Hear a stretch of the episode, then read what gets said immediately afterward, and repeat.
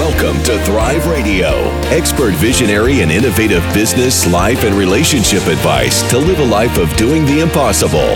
With your host, Amy Montgomery.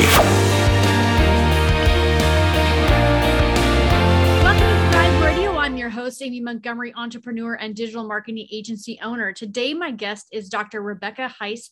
She's a professional speaker, author, and the founder and CEO of Icueity a continuous 360 review app providing users ongoing fearless feedback and challenging them to grow in self awareness. She is helping others recognize the power of biological applications in their own lives and is the founder of the new professional women's organization, The Leap, which challenges women to come together to help one another make successful leaps in their personal and professional lives.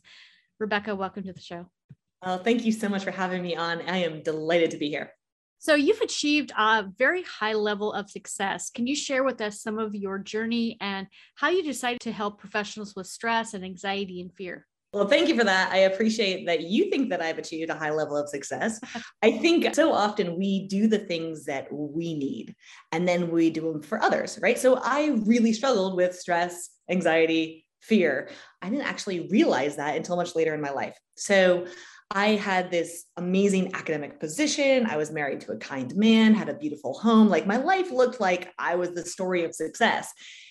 And then my sister was diagnosed with terminal cancer.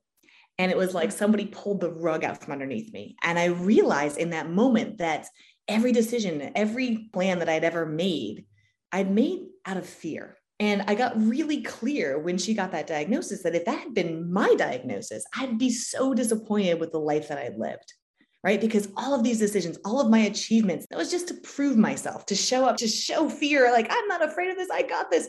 And it wasn't really living from my own truth. As unfortunate as the situation was, my sister really helped me gain clarity around the fact that, you know, so many of these decisions, we have an opportunity to take our lives back because death isn't the biggest tragedy. To me, the biggest tragedy is living a life in fear. So at that moment, I decided I was going to no longer live my life in fear, no longer make decisions out of fear. And I dove headlong into a professional speaking coaching role around stress, fear, and anxiety, which, you know, that's my background. You know, I ended up being a stress physiologist, but it took a lot of curvy paths along the way to get there. So, in walking through your journey, what are you grateful for now? I think right now, the thing I'm most grateful for is that I am surrounded by a community that I get to learn from every single day you know like money comes and goes time just goes.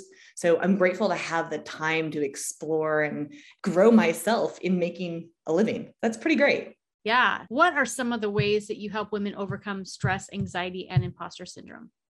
Yeah i think the biggest first step is recognizing that it's not your fault right? We're all stuck with these lousy brains, brains that aren't built for the world that we're living in. They're built for the world of our ancestors, a world that was scary and sparse and dangerous. And so our brain fixates on how do we stay safe? How do we stay safe? And it becomes really reactionary rather than giving us time to process this abundant, beautiful world that we live in.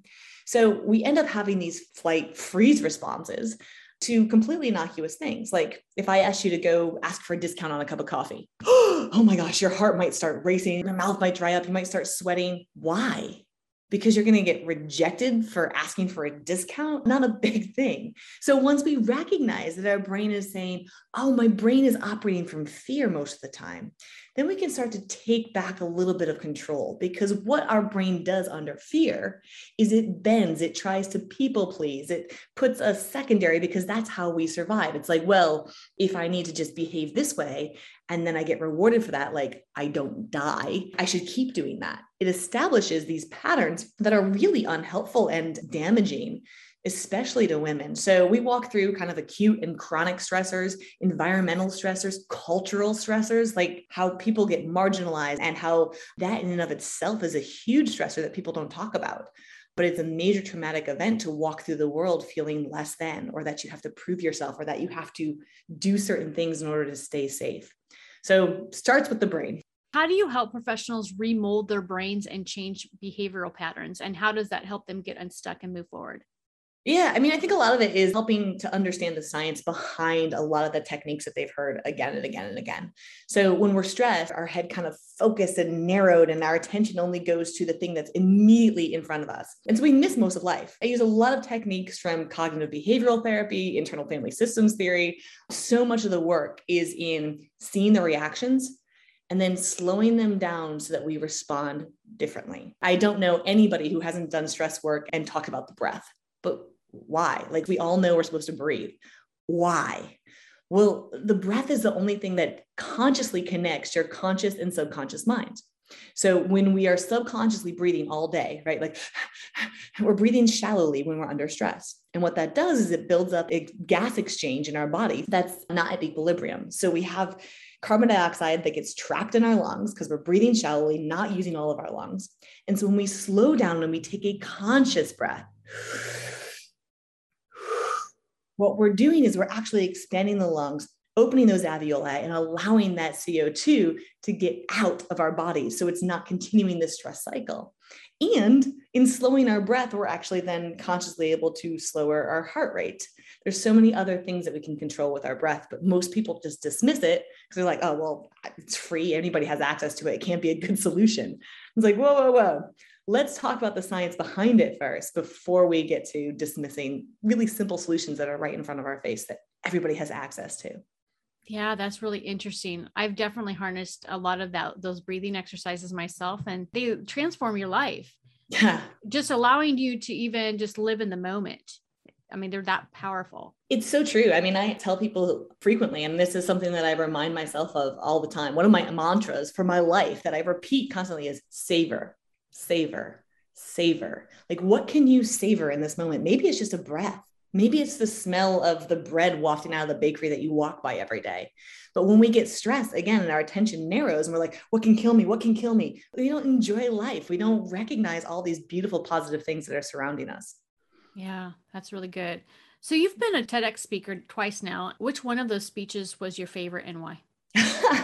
oh man, that is a tough choice. Can I say both, but for different reasons? The first one, I talked about diversity and equity. And I think it was the first time that I'd actually given a professional talk before, at least since I was eight years old. So I think that counts.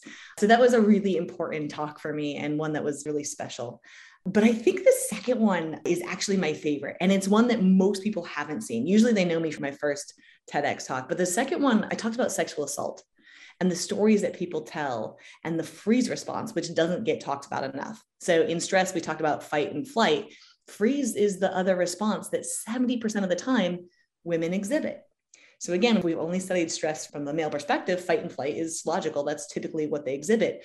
For females, it's freeze. And freeze looks like smiling, appeasing, and often that gets misinterpreted and there's a lot of victim blaming and shaming. So that to me was a really important talk. And I was terrified giving it because the opening two minutes, I come out in this really sleek red dress with a slit all the way up to my hip. And I do this little dance. And then I ask the audience, like, hey, what story are you telling about me right now? And I go behind the scenes really quick and I do a quick change and come out in my professor clothes. And it's like, oh, did my perception or did your perception of me just change?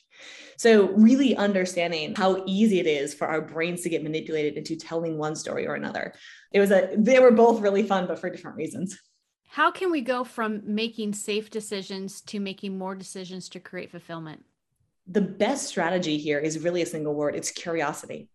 Curiosity is the opposite of fear. And most of us never question or slow down long enough to ask, is this really what I want? One of my favorite questions to ask in coaching, right, is what would you do if no one was watching? So, again, nobody's going to judge you for not achieving all the things, but also, and this is important, no one's going to cheer you or applaud you when you do achieve that thing.